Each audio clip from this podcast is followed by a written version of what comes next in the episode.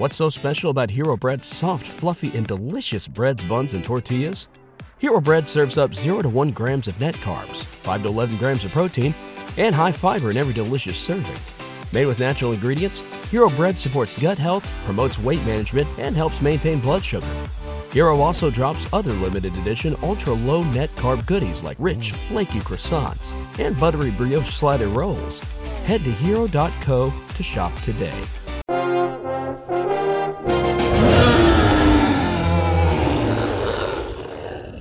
Hello, everybody, and welcome back to Thank Godzilla.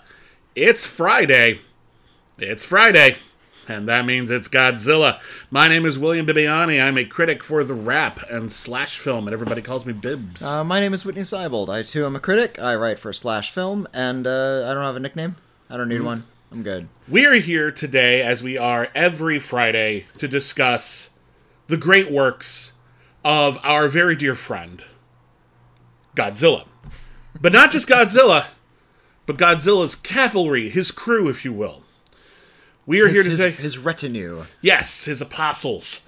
Uh, is our mission to review every single movie starring or featuring in some way Godzilla, but we're also going to be looking at every single movie featuring his his retinue, his friends. His- a- any monster that met Godzilla, Yeah.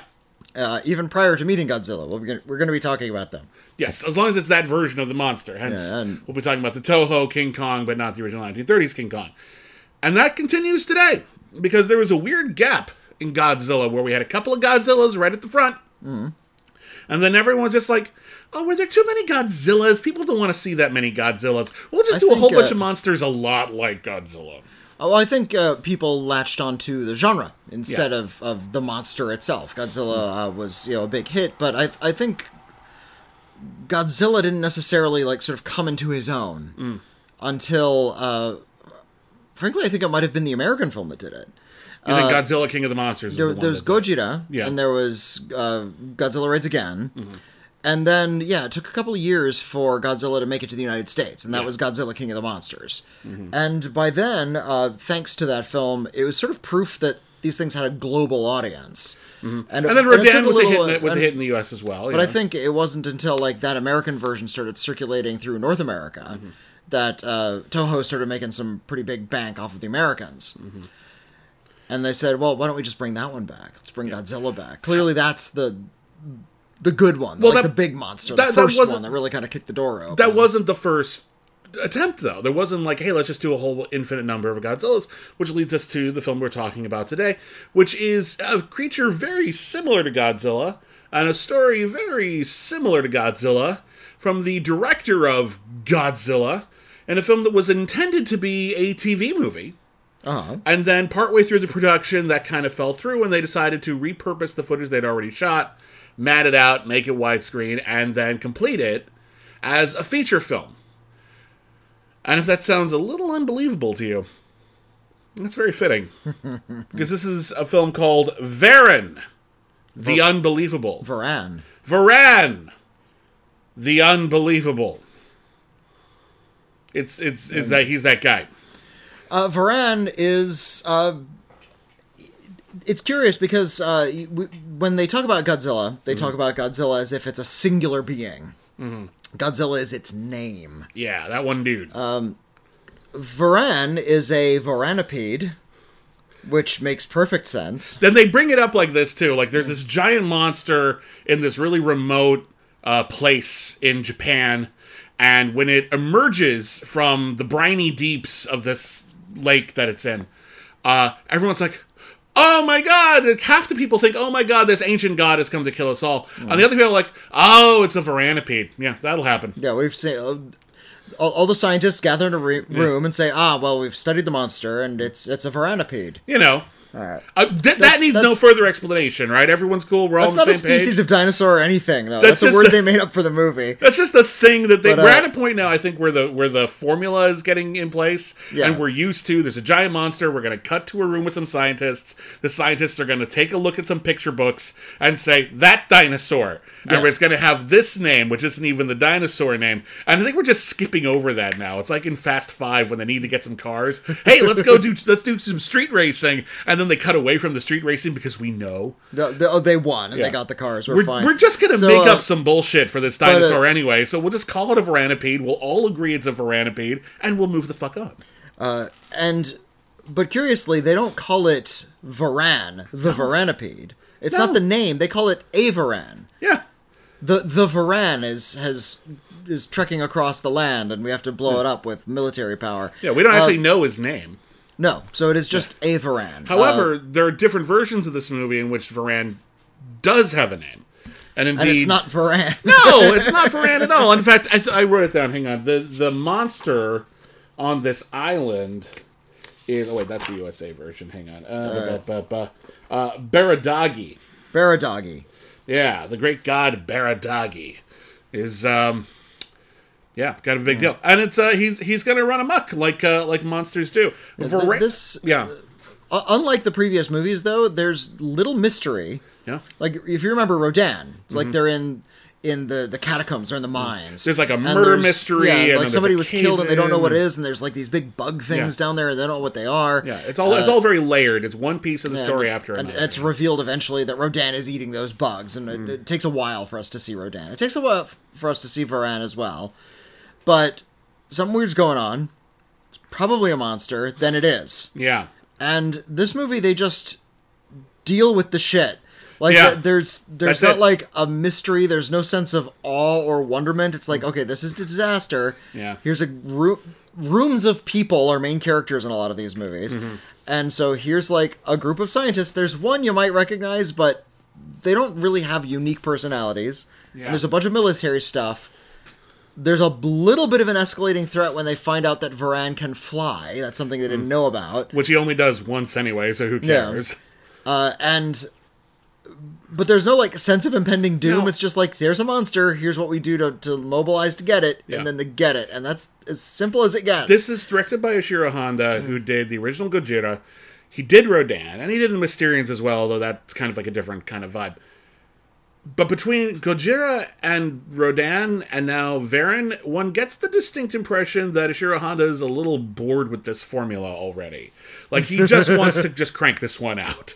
Let's Well, just make this one quick, this shall one, we? This one's in black and white, whereas uh, the Mysterians and Rodan were in color, and Gorgeous color too. Yeah. yeah. uh, uh, these are on the Criterion collection, by the way. All these movies, uh, I and they, I don't they're think all in, is. Varan in the Criterion? Varan is the Japanese version of Varan is Yeah. the American version. You have to track down. Yeah, we will But, talk uh, about the American version as well. We'll do it at the end of this episode though, because it's not worthy. It's of a not worth its own episode. It is Uh, very different though, and it is worth Yeah, thank you for making me watch it. By the way, I didn't appreciate how different it was. It's a completely different. We movie. were sitting down Uh, to record this episode, and you thought you could get away with just watching the Japanese, Japanese version, version. of, That's of yeah, that's, that's the movie. and I'd seen both, and you were just like, "Well, it's not that different." And I'm like, "Oh, Witney, yeah, they, we- they- you they- should see it." They, they shot like forty-five minutes of new It's like footage. It's maybe amazing. Uh, maybe 15 minutes of original footage from Varan is in the American version of Varan. It's hilarious. But, we'll talk uh, about that in a minute. But I, I feel like we've already reached a point. And it's just been a few years Mm-hmm. since the first Gojira, which was 1954. Right. We're we're in 58. We're not fa- so far away from that. Mm-hmm.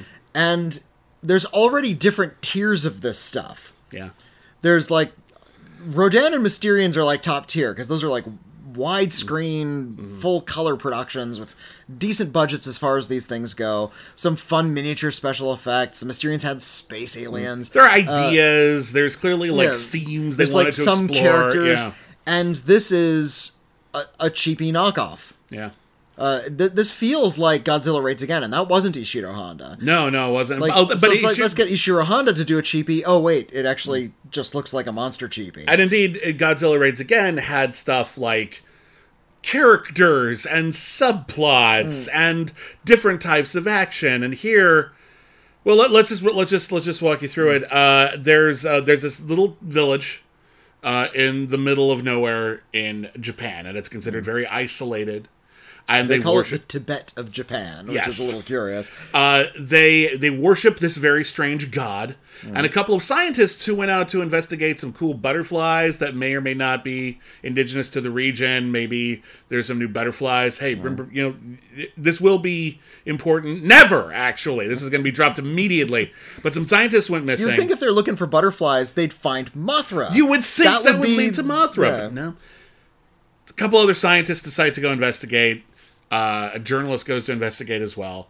Uh, the, a very plucky Lois Lane type. Uh, and um, they find that the locals are very upset. They think that their great ancient god has been uh, disturbed. And they don't want any uh, outsiders to come in and wreck their already fragile kaiju ecosystem. Uh, and then they're just like, well, we don't care. And so they decide to fuck around and find out. And they investigate this mysterious lake. And then the lake sort of bubbles up. And out pops Varan. Varan uh, is another bipedal, uh, kind of Godzilla type monster. He's not quite as much of like a T Rex as Godzilla. He's got like a big long line of sharp spines down his back. Very, he's got more dinosaur-like than Godzilla. in some respects, he's got uh, kind of like a webbed, kind of flying squirrel wing situation going uh, with his arm. the ankles to its wrists. Yeah. But uh, the way that he carries himself is a lot more like a biped. And he actually does look more like a guy in a costume, like kind of with like a monster thing draped over him. I like Varan's like big cartoony eyes. Yeah, he's got big Makes- cartoony gamera Ma- eyes. makes makes the the monster a little bit more friendly. Yeah, and you and I were you and I were joking about this, but here's the thing with Varan that I th- I think so far is relatively unique. I mean, maybe Rodan's kind of like this too, but Varan is the first kaiju that we've met who didn't start anything. He was minding his own goddamn business. People kept poking around his house, hmm. Just trespassing on his land. So, well, Godzilla like came up out of the ocean, started stepping on cities. That's he like started, him started starting stuff. No, yeah. he and he like he attacked boats and things. Like it was basically just like, what's up with all this Godzilla stuff? Uh, Varan is the aggrieved party all the time. When Varan like emerges and he's like, "Hey, get off my lawn," and everyone's like, "Oh shit, get off his lawn." Well, all it's right, everybody. stomps on a priest. To, to, He to stomps on a pre- again. They were on his land. I'm just saying, it's one of those like, like uh, you know, You, you can't get mad at the bear if you go into its cave. Exactly. Yeah. You went into his cave for God's sake. What are you doing? Like, you, you don't get to like, you, you don't get to complain that the bear started it. Yeah. If you were walking into his cave, especially if you're a scientist, you should know better. So the scientists come back and it's like, well, we have to kill this thing. And I'm like, it mind is its own business. And you clarified there, this thing has been around since like the Triassic period. it minded its own business for hundreds of millions of years until you trespassed on his lawn. Maybe the solution is to not bother him instead of um, just trying to kill him, which of course they do. And then Varan's just like, well, fuck you. And he gets out, he starts attacking everybody. Mm. And they're like, oh no, we have to stop Varan. And it's like, you started it. what are you doing? I don't care who started it. I know you want to end it, but like, you. Varan is the aggrieved party, and you, we both felt so bad for Varan. We started imagining like if Varan's this like this cool guy who was our best friend. I, I'm I'm not sure where uh, the nation of Japan was uh, in terms of like the like the societal ethos toward technology in the mid 50s. I know that uh, this is kind of counter to what the original Gojira was about, mm. but this idea of mastery over the elements will give us power over the element. Yeah. It will give us like dominion of, of the planet. Mm-hmm. Uh, that's kind of what mastery over the atom was supposed to be, and Godzilla's you know about radiation, and you know mm. the bomb created Godzilla. Uh, fallout from the bomb. The fall created from the bomb created yeah. Godzilla, and the only way to destroy Godzilla and reassert our own dominance over the planet was to create An even- an, a, bigger weapon, An even which, worse weapon. Which is an irony, at least the original movie cared about. Yeah. didn't really come up with a meaningful solution to it, other than we're kind of stuck in this It was, loop. it was a tragedy. It's That- that We're kind of stuck in this point, loop. Yeah. Yeah. Yeah, Um, I think the Mysterians had a bit more of a confused attitude towards that. Like, science is really bad and will destroy us all, and the only way to stop it is But, to uh, become really sciency and destroy us all. Like, You'll notice a lot of hor- a lot of horror movies in the 1950s were very technologically based, and Yeah. there was a lot of ra- giant monsters, but they were always created by technological means, radiation of some Mm-hmm. kind. Uh, that's not the case with Varan. Varan is just an animal, yep. a Minding giant its own animal, it's business. mov- minding its own business, and Yeah. The solution is weapons. We just use Yeah. weapons on it, and we kill it. There's not even wit to the solution. They just kind of blow it up, and uh, Yeah, they have they have like a new kind of cool explosive that they use, but There's not even a thing like with the Mysterians where we're gonna team up with other nations Mm-hmm. to create the the super mazer or whatever it was called. Uh, yeah, no, it's just basically they awaken Varan in like Act One, and then Act Two and Three, like the last like sixty minutes of this pretty short movie, So 87 minutes all told. very yeah. tight. Um, it's basically Varan leaves this village, goes into the ocean. They try to attack Varan in the ocean. They use depth charges, and there's this really hilarious bit they keep using over and over again, where Varan is like underwater and he's like hiding behind a mountain, like he's like in Gears of War, and he's got he's undercover, and you can't you can't stop him when he's undercover. So he's just like waiting for my moment, and they're dropping bombs on him, and then eventually he emerges from the water, and they're like, oh no, he's he's in Tokyo or whatever. We got to stop him, and so they try to stop him. And Varan's just like, ah, nothing can stop me. I'm Varan, and you're all jerks. And they're like, oh no. Well, what if we use a special bomb? Oh. Okay, we'll try that. That didn't work so good. What if we get him to swallow it? Yeah, that'll work fine. Okay. And then it works. And then that's the movie. That's it. There's no subplot. There's no character arc. There's no There's characters. nothing. Uh, no. There, there's a like, couple like of I said- recognizable faces who keep showing up, but they have nothing to do, nowhere to grow. and and I'm okay with that storytelling conceit. We don't need nec- necessarily need a single character. If uh, Mm-hmm. sort of a, a people, a village, a room of scientists can be characters unto themselves. Yeah. uh, I think that's a, a maybe a lesson a lot of American films could take. We, Hmm. we usually tend to focus on well, what's the drama of the one person? Who's like, what's our entry point? Well, we don't necessarily need an entry point. That's why everyone uh, loved uh, King of the Monsters, Godzilla King of the Monsters, the uh, the more recent one. Uh, with uh, King Ghidorah and Rodan, and uh, Uh-huh. uh, because they, you know, there were all those like characters like Bradley Whitford and Zhang Ziyi, and everyone's just like, we love that they're all here and they're not contributing anything; they're just sort of there saying stuff. Everyone loved that. I, I can't tell if you're being ironic. Or I am being ironic. Okay. I don't. I don't think that actually works as well as you think it does. I well, I think that movie tried to sandwich in all of those those human characters. Like, we're going to introduce these human characters. Their stories are important. No, they're not. we're here to see the monsters. But that's my point. They uh, didn't give them stories. They just mm. threw them in a room. yeah. So so don't So it was boring. so don't cast like notable actors or have them from their perspective. Just have the Notable whole or otherwise. team. Yeah. Notable or otherwise. We're dealing unnamed with, team members working together. That's fine. we don't need. This is a fight we're going to have a lot of times because I, I because you're, you're you're stuck in screenwriting 101. no, I'm not screenwriting 101. I'm stuck in I'm a human being with empathy and I want to give a shit about the people I see on screen. Uh, That's not screenwriting 101. That's just wanting to give a shit. And a- some movies Uh-huh. I can, and some movies I can't, and I'm trying to lock down the reason why. the uh I I think you're you're looking in the wrong place. Okay. You're looking at these human characters. What's their perspective? What's their emotional uh, their emotional bagger, baggage? They're they're to be stepped upon. Those are Mm-hmm. meat for Monsterfoot. I would agree Uh, with you. The character you're supposed to be have like a lot of sympathy for is the monster. I, I actually do have sympathy for the monster, especially in Varan. Yeah. Because again, Varan, Varan didn't do nothing to nobody. Yeah. Varan, Varan got screwed over on this one. I think we can all agree on that. But we still have to spend time with all these people. Imagine if there was a slasher movie. Uh-huh. And slasher movies, a lot of slasher movies, it's also meat for the grinder. Yeah. We're introduced to a bunch of characters. The vast majority of them are going to die. be killed. Yeah. Some of them you care for, some of them are jerks. Most of them are just there. Uh-huh. Right? Now imagine it's only slasher characters who are just there. Uh-huh. They still take up the majority of the screen time. most and, slasher movies, And yeah. none of them die.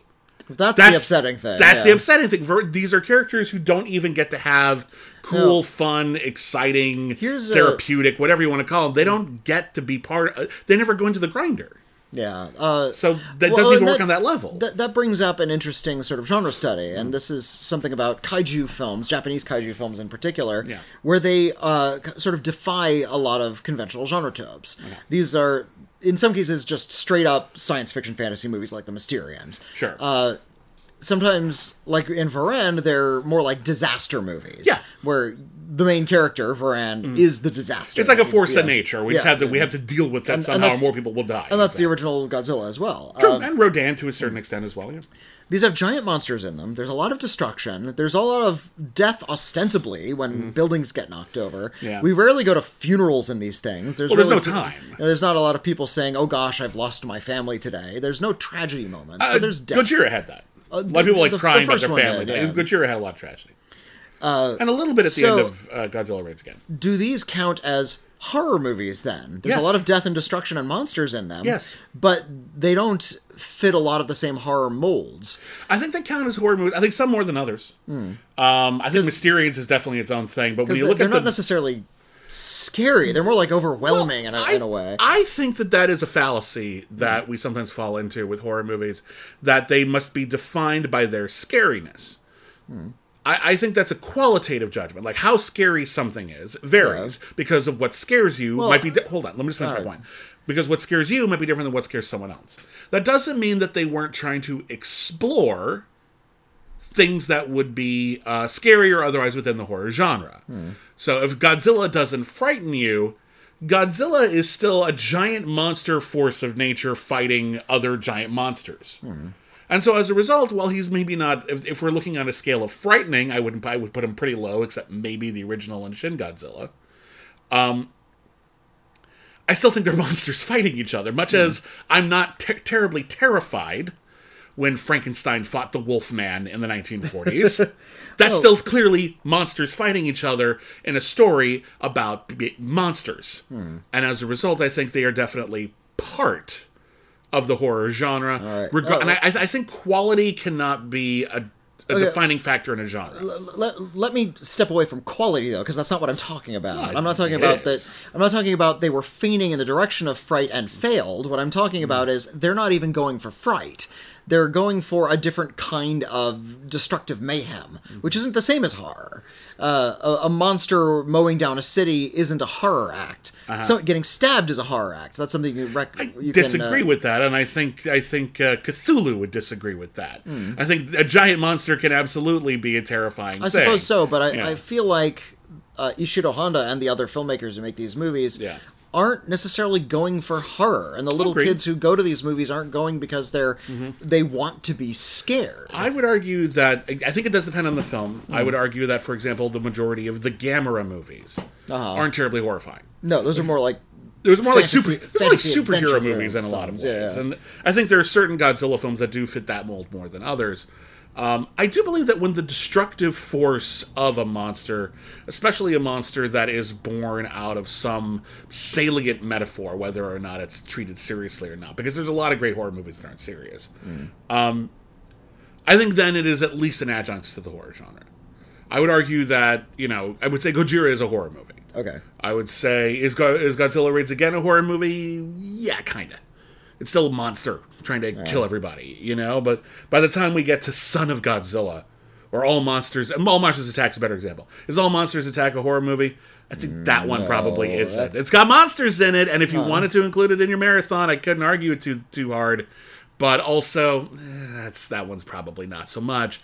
In any case, I think we get a little too we get a little too adamant about the way we decide to uh, categorize these things because frankly most movies exist in multiple genres simultaneously Well, of, of course they know? do, but you know, Yeah. I I think it's i think uh, there's at least a little bit of horror in a giant monster movie yeah, and, and I think perhaps there uh, there ought to be, but even this early in the game, it feels like they're not focusing on that anymore. Maybe not. Uh, it's But I it's a technological threat, Mm-hmm. uh, and it's a little bit more of uh, a, thesis on Japanese military power. Uh, and Mm-hmm.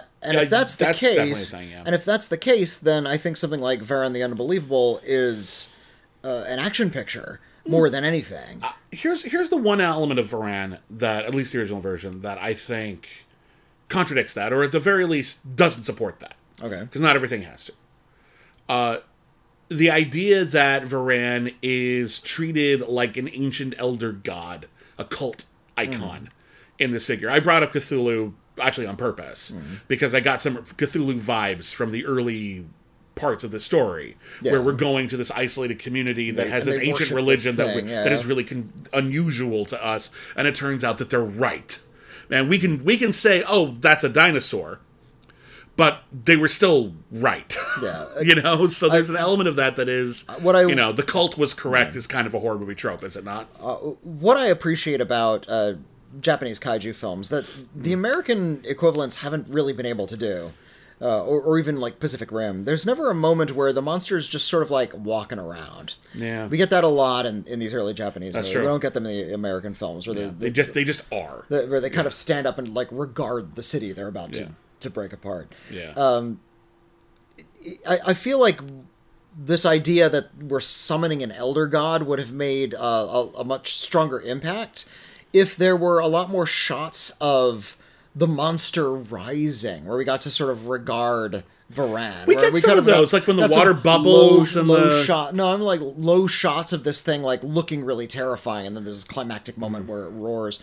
Uh, and the reason there aren't those shots is because this movie's cheap as fuck. It's very and, cheap. and they It's very, very cheap. They No didn't want to set that. up with these camera shots. Yeah. The uh, the Varan costume is clearly really cheap. It's not like Yeah. in multiple pieces like uh, the Godzilla costume was. no it kind of hangs off of him and you can see it kind of like shake on his back like he's wearing like a Varan backpack Yeah, you yeah. know like like uh, a like one like the cheaper Teenage Mutant Ninja Turtles costumes in the third movie oh golly, uh, those Yeah. are terrible. ma- Like Yeah, it's still ooh. still animatronic masks, but it's like they they how do you downslide from that first movie where the animatronics are pretty darn good? Well, you run out of money is what you do. That so- used, it used to be they would spend less money on sequels.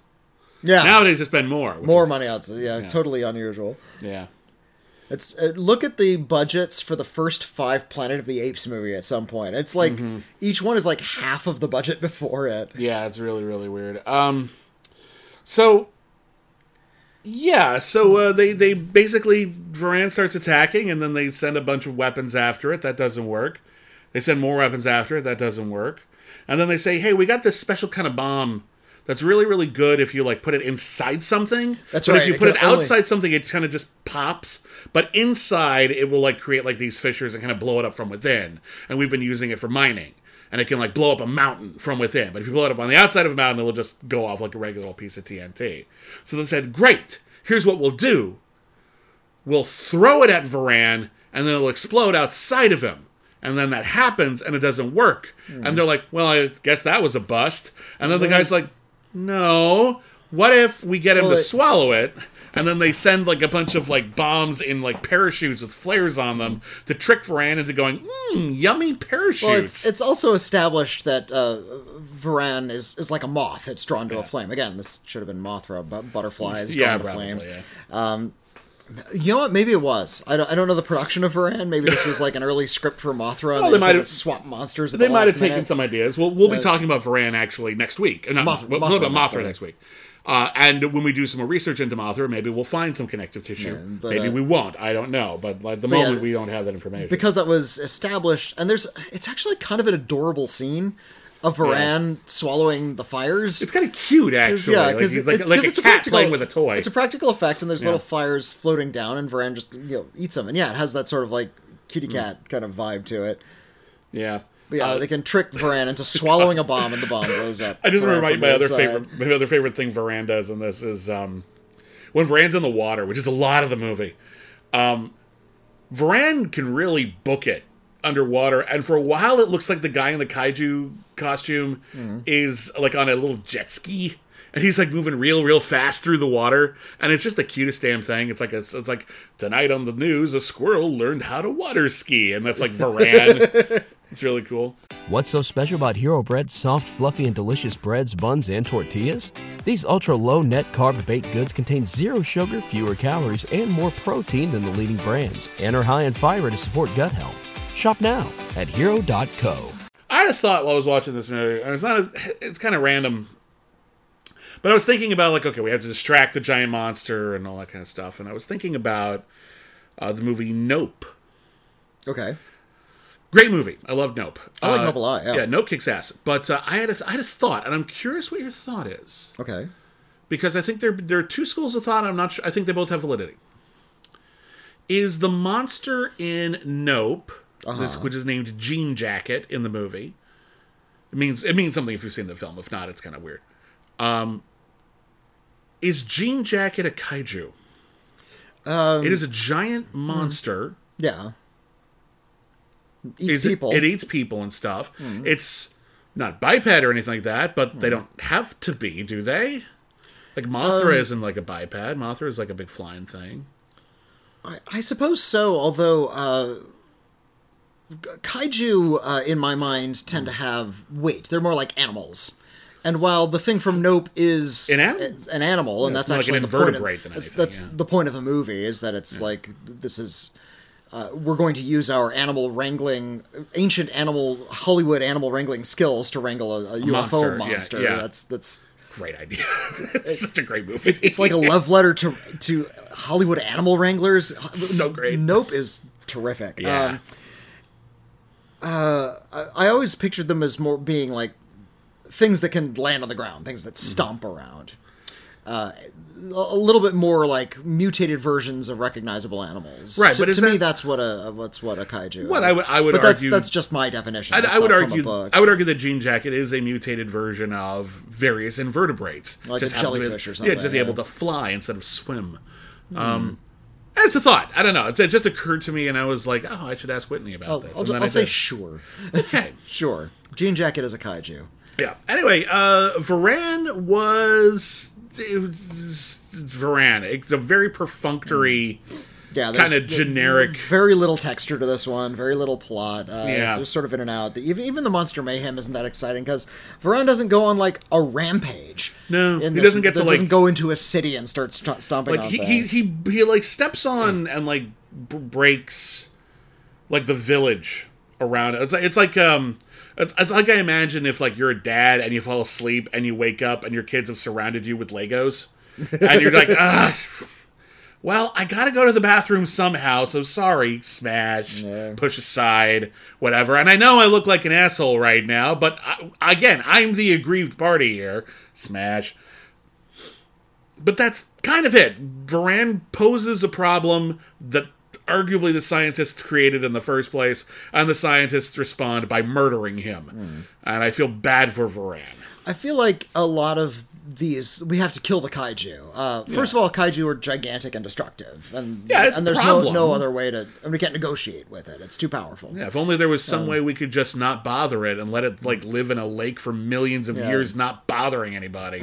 if only there was some. See, your sympathy is with this movie. It's in the right place. It's, with Varan. I know. I just don't want to spend, but, but I still have to spend all this time with these human characters I'm bored with, and I'd be less bored if they were a little interesting. Therefore, those parts of the movie would be a little improved, and I would enjoy the movie more. That's the entirety of my argument. Fair. Okay. If we have to spend time with them, can they not be dull? That's all I want. Yeah, I, I, I just feel like um, American versions of Godzilla failed to note that we're here to see the monsters, Sure. and they're the ones with the more personality. Yeah, and I agree with that. Try, trying to get us wrapped up in who who was the the couple from uh, the 2014 movie? It was Aaron Taylor Aaron Taylor Johnson and, and uh, Elizabeth Olsen. Li- that's right. who played uh, siblings in the Marvel Cinematic Universe, and they were married in the Godzilla movie, which was a little weird. You think someone's agent would have pointed out that that might be distracting? I, I think uh, I a reporter asked them. It's like you you played siblings before, and now you're a married couple. Uh, What? That's kind of weird, right? And they're like, no, we're actors. Well, to, to you, it's fine, but to the audience, like we associate with Yeah. you, and it's it's a little distracting. Yeah. It's a little bit distracting. No, is it a big deal? No. Is it a little distracting? A little. Maybe so. Yeah. But here's the thing. I, I don't want them. get, get get them out of my movie. Again, Sh- shove them. I, put, them I in a don't building want the gets movie- knocked over. I don't, want the movie to be about the humans. I'm just saying, if they're going to be humans, let them not be dull. Yeah. All I ask. Uh, Varan came out in 1958. Uh, But modest hit. Modest. lo- It did okay. would have had to do okay for you know how, Yeah. clearly how cheaply it was made. and uh, it yielded uh, like many a kaiju movie before and after. uh, an American version, whereas most American versions of kaiju movies would eventually be dubbed versions of the film. Maybe there'd be some edits, maybe there wouldn't. Varan followed the Gojira template, which is the Americans took the film, and rather than simply dubbing it, they decided to shoot new footage and re edit the film around that new footage so that now it's about a white guy. Mm-hmm. And when we reviewed Godzilla King of the Monsters and we gave it its own episode, the Raymond Yeah. Burr version of Godzilla, the version that was exclusively available in America for many decades, you couldn't see the original version. because it is quite different. It's very different. The Japanese it- version. It's similar in its construct, and what I think we both appreciated about that American version, arguably unnecessary though it was, mm. Is that even though they added a new character, this uh, white American journalist played by Raymond Burr, the Named Steve Martin. Steve Martin, which is they could not have predicted that, but it is funny. They resisted the temptation to make the story all about him. And what they instead did was the events of the original movie happened like they did in the original movie almost exclusively. yeah. But here's a character we didn't see in the original version who was just there with the press corps. And that's our in because he's an American and everything's being explained to him.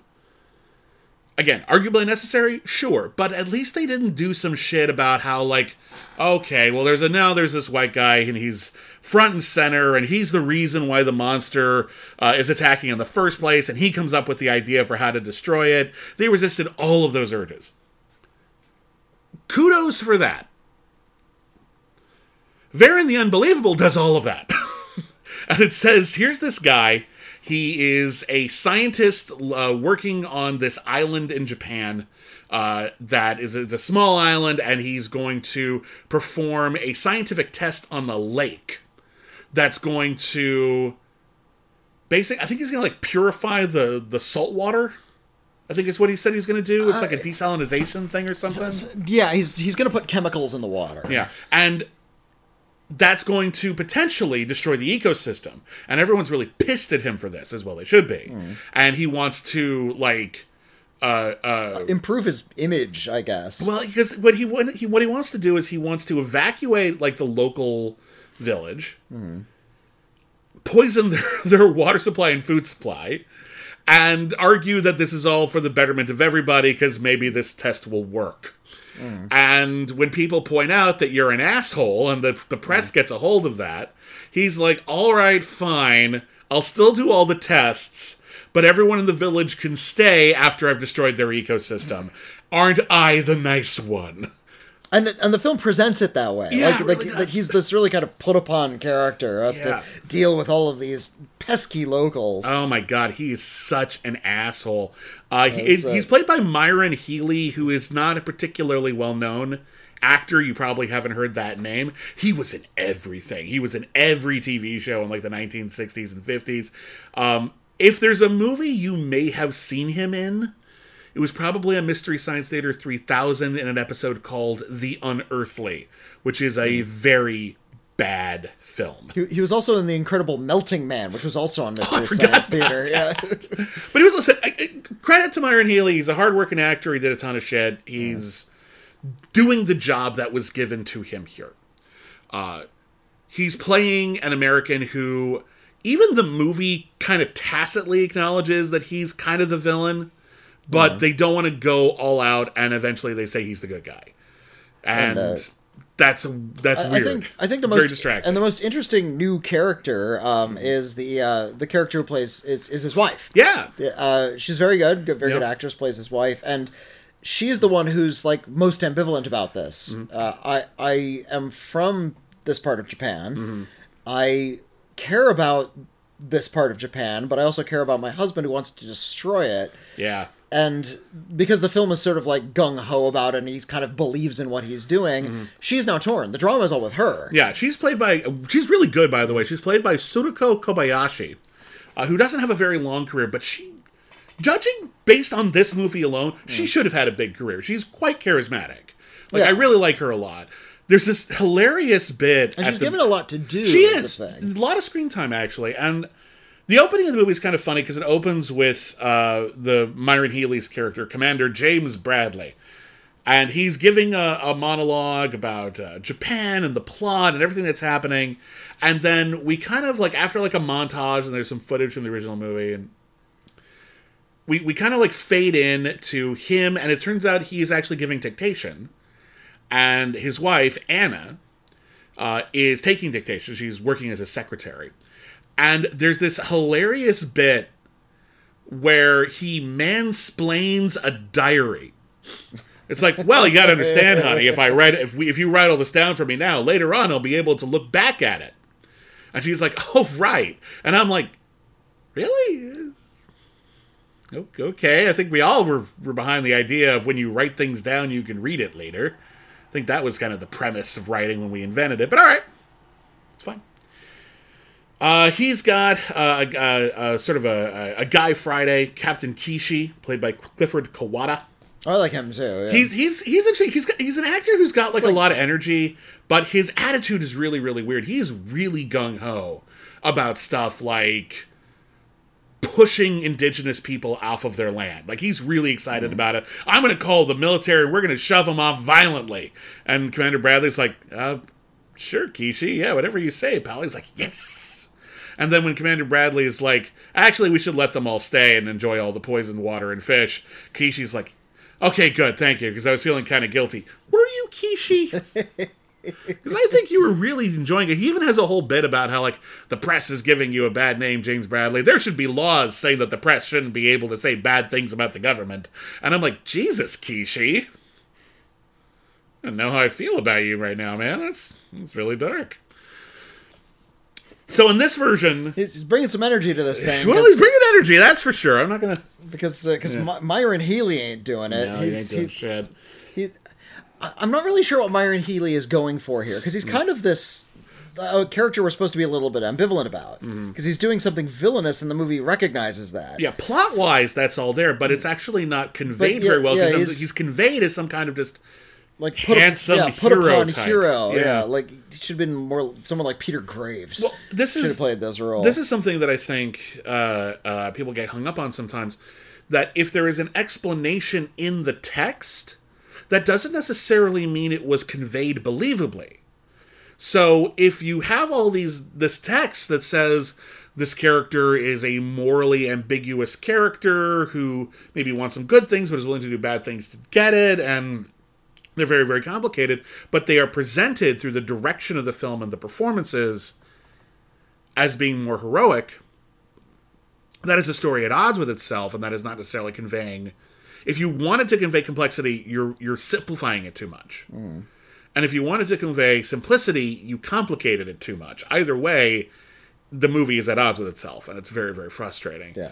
Uh, he performs the test.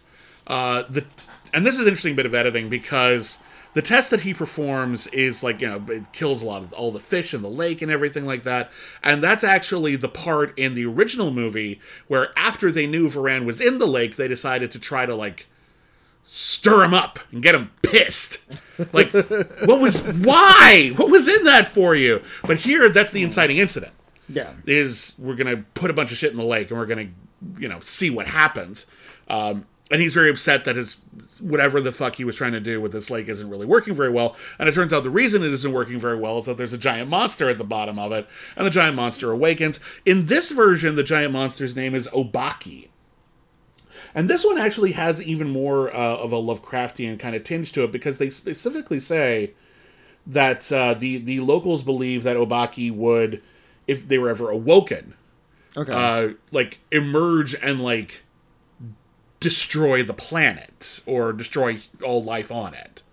So the implication is that if we don't kill Varan or Varan, sorry, uh, we don't kill Varan or Obaki, uh, we're all screwed which admittedly does give a bit more context and gets me a little bit more invested eh, rather than you woke up the sleeping giant and you're mad that he's mm. grumpy. Mm. so I'll I'll give the I'll give the, the the American version that they do they it does feel like there's more stakes when you add that element.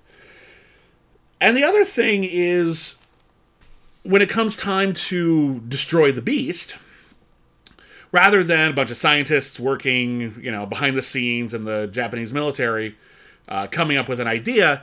Uh, the majority of like the second half of the movie is the new American characters. Uh, they have pulled over to the side of the road and are trying to get their radio working so that they can tell the Japanese government to use the special chemical that awoke Obaki in the first place. And if they can just get him to swallow that, they'll survive. And it's just basically like, yes, I did it. I I killed everybody, but I also killed the monster, and that clears the ledger. And then poor Anna, she has this horrible, horrible sequence where uh she basically says, This is my fault, not yours, the scientist who did this. Uh, it's my fault because I was the one who said, It's kind of fucked up that we're evacuating all these people and it's giving you really bad press, and I'm really worried about you and I'm conflicted uh, because, you know, this is my culture. And so that's the reason why he decided not to evacuate anybody. And so she says, This is all my fault. If only you hadn't tried to appease me. Hmm. All these people wouldn't be dead right now. And when he and when She, she has this like kind of persecution complex. I think that makes the character a little bit more complicated. a little bit, and I would have been fine with that if his response wasn't, quote, no one is responsible for this. And I'm gonna stop you right there. You're, You're responsible, responsible. You are directly responsible for this. You were explicitly told not to do this from a variety of different perspectives from a cultural perspective, from an ecological perspective, from a religious perspective. Hmm. You were told this is bad. And indeed, you persisted anyway, even though at the end of the movie, what does he do? He says, Well, there's a lake in California we could have done anyway. Yeah. Well, The Fuck! What Well, you there? it- it's it's about um like this the lake he found in Japan evidently was somehow better for whatever study he was doing. And um Apparently and, not. and, and there's a big conversation partway through the movie where he's talking to his wife about how they're he's she's uh, losing him to his work. Like he's doing this too much. He's become too obsessed with this sort of thing. And after the experience like okay my work not only is taking me away from my wife but uh, the tension between us is now symbolized by Varan the Unbelievable. Uh, and so once they best the monster, he has to sort of go back and say, you know what, let me do something a little bit more. Let, let me think about my wife for the first, for, for once. Yeah, the original Varan ends with sort of like a coda talking about how, you know, we, uh, uh, life and science, am I right? It's a whole big can of worms that we open and really makes you think. And the American one ends with, well, whether Varan is alive or dead, at least we have our super chemicals. More or less. That's kind of it. It's, it's a different attitude uh, in a lot of ways. I I get the feeling, and and we can talk about this if you like. Um, that the horror films of the 1950s, especially American horror films of the 1950s, yeah. And their technological bent, were a a way to continue the great white hunter adventure movie trend from the 1930s Sure.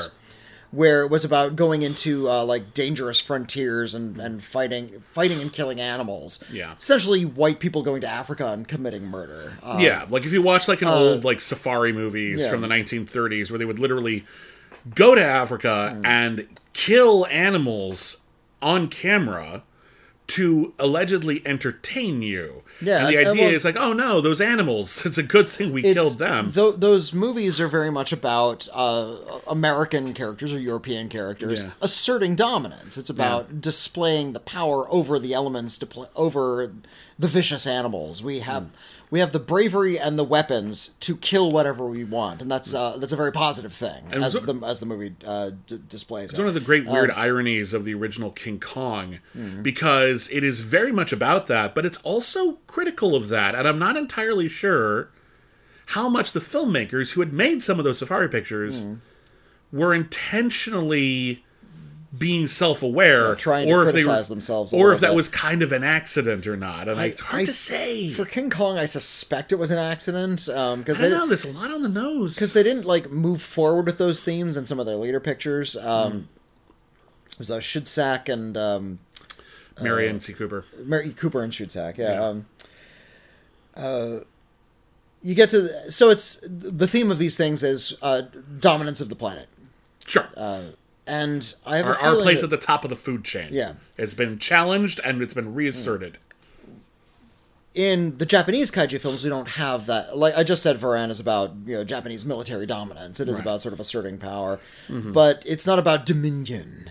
I don't get that sense from the Japanese version. I do from the American version. Oh, it's very much about Uh, it's about uh, we have uh, Uh, awakened these unusual things, even if we're responsible for making them. Yeah. we're still powerful enough that we can take down anything yeah. uh, and it has that sort of dominion over the natural world thing that was so popular mm. with the safari pictures. Well, and I think there's something to be said about the nuclear element of that too, mm. where the Americans know we're the ones who unleashed that mm. shit. Yeah. That's a whole can of worms, and you know what? That's scary, even here in America. But don't worry, even if our nuclear weapons testing creates giant ants, we will be able to destroy the giant ants, hmm. probably through the use of other science. I actually forget how them ends.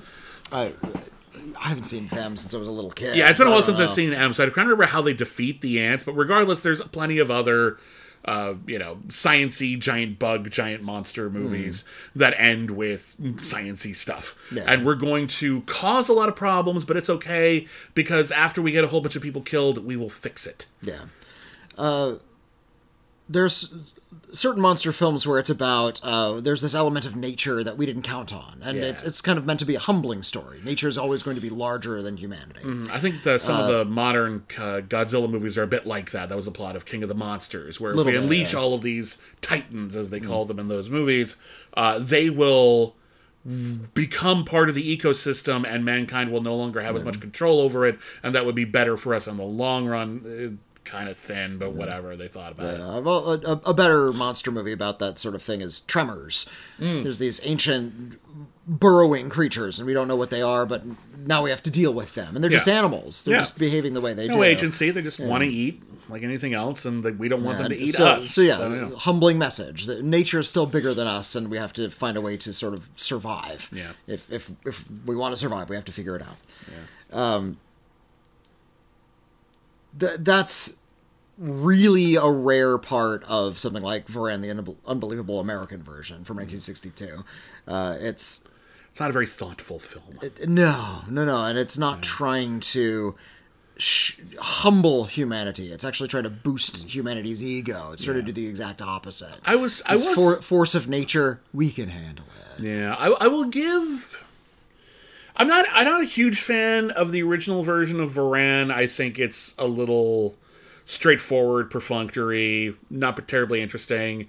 I I liked Varan as a creature and as kind of a character, but ultimately not a particularly interesting film. The American version, uh, there's a lot more to be engaged with because there's a lot more to criticize, which is kind of ironic. I was impressed. I will say this. I will give this much of a compliment to the American version. Okay. Um, They kept it peppy. You know, it's it, it does the, the added stuff. They did try to keep focused on keeping new plot elements, keeping it moving forward. It doesn't feel like they just added padding. Like they tried to make it like they tried to make the movie still fast paced and i think they succeeded at that. So it's not a chore to watch it it's just kind of a fucked up enterprise in its construct. More so than king of the monsters was. Uh, it's a little harder to track down but it's an interesting kind of period piece in and of itself a little bit of a time capsule uh, funnily enough, uh, Ishiro Honda, when he was asked about the movie in the 1980s, didn't know they'd released it in America at all. and when you watch the movie, and again, like 15 minutes of the original movie is in this movie, here, here, give or take. Um, there are whole major characters, pri- like arguably the protagonists of the movie, who are who barely appear in the American version. It's like did you ever, uh, if if anyone listening at home has ever seen the Terrence Malick movie, The Thin Red Line, when Terrence Malick shot that movie, Adrien Brody was the protagonist. He was in the majority of the film. He was the star of the screenplay. By the time Terrence Malick got done editing the movie, Adrien Brody was barely in it. And Adrien Brody didn't know that until the premiere when he saw the film. Oh, poor guy. That's that's weird. That's got to be a weird situation. And I'm thinking about like if any of the original cast of Varan saw the American version, and it's gosh. like, the fuck. I put in so much work. What am I? I'm, I'm just in the corner of the frame in one shot. How did you even do that? It's so just, it's so fucked up. So it's weird. It's a weird little thing. It, it it's yeah. Um, skip the American version. You don't need. We, we It's a talked fun about time it, capsule if you're interested in that kind of thing. But that's as far as but it, go. but it's it's not entertaining. It's you know we, we've talked we talked about all the interesting things that are in it. Uh, it's the original Varan is not that interesting. And yet they released it in the, in the U.S. Varan the Unbelievable, really superlative language. Yeah. and they made it dull, and they And- took and they there's less monster in it. and It's like if okay, you're gonna Yeah. buy a monster movie, use every frame of the monster footage. Uh-huh. Play it backwards and forwards so you can get more out of the monster footage. Right. And here's and here's the damnedest thing because it was kind of ironic that the original Varan wasn't called Varan. In the American version, you could change that if you wanted to. And instead, they changed the other name it goes by to Obaki and never calls it Varan. so why is it called Varan? Jeez. What were you even thinking? Weirdos. Anyway, that is it for Thank Godzilla. It's Friday. We'll be back next Friday with a review of Mothra. Mothra. Mothra is coming. Hooray! It's it's because if you imagine, if you will, like okay, so we've got a a, a franchise with a giant kind of uh, T Rex type monster, and uh, we need to come up with another monster who's kind of a more heroic giant monster for that character to occasionally fight and team up with. What's the natural fit for like a T Rex? Giant moth. We all agree, giant moth. Giant moth it is, and so we get Mothra. I've actually never seen the original Mothra. So I'm looking forward to seeing what Mothra was originally all about and sort of comparing it to what I know of Mothra later. Maybe maybe all the pieces were there at the beginning, maybe they found Mothra over time. Should be fun. Also directed by Ishiro Honda, because of course it is. Bless him, he was very prolific. Um, so uh, that will be coming up on the next Thank Godzilla. It's Friday, and if you're listening to this episode on the primary podcast feed on Red Circle, Spotify, Apple Podcasts, wherever you listen to your podcast outside of the Patreon page, that Mothra episode is up right now. and you can listen to it right now because patrons not only get to listen to all of our new podcasts ad free, you also get episodes of Thank Godzilla It's Friday one week early. That's right. So you can listen to that right now if you head on over and subscribe to our Patreon page. And while you're over at our Patreon page, if you want to subscribe to some of the other tiers, you can get podcasts dedicated to every single movie ever nominated for Best Picture. We're reviewing every single one. We're reviewing every single episode of Star Trek in order. There is a massive back catalog that opens up the second you subscribe. We do commentary tracks, we do Discord hangouts. There's a ton of stuff over there. We're incredibly grateful to all of our patrons thank you to everybody who can afford to and has decided to help us out because without you, our show would not exist. Uh, and uh, if you want to help out the show but you can't afford to join the Patreon, please leave us a review wherever you find us. Well, that always helps. really, really does. Like, don't don't just do the star rating, even one sentence. It really Pu- pushes us up in all of the algorithms that sell Exactly. us to new people, so more people can find us just if you leave a Yeah, I cannot underestimate how important that is. So if you want to help out the show, subscribe, leave us a review. That would help out immensely. Uh, and uh, of course, if you want to talk about anything we discussed in this episode, do you know some stuff about Veranda maybe we missed? Uh, is, do you have any uh, thing you want us to talk about just in general as film critics? You can email us. Our email address is letters at criticallyacclaimed.net. Or you can send us uh, mail the old fashioned way in our P.O. Box. Witney, what is our P.O. Box? Send us a physical letter to uh, critically acclaimed network, PO Box 641565, Los Angeles, California 90064. Yeah, we're on Twitter at Critic Acclaim. I am at William Bibbiani. And that Witney Seibold. And, uh, rar, I guess. Rar. Rawr.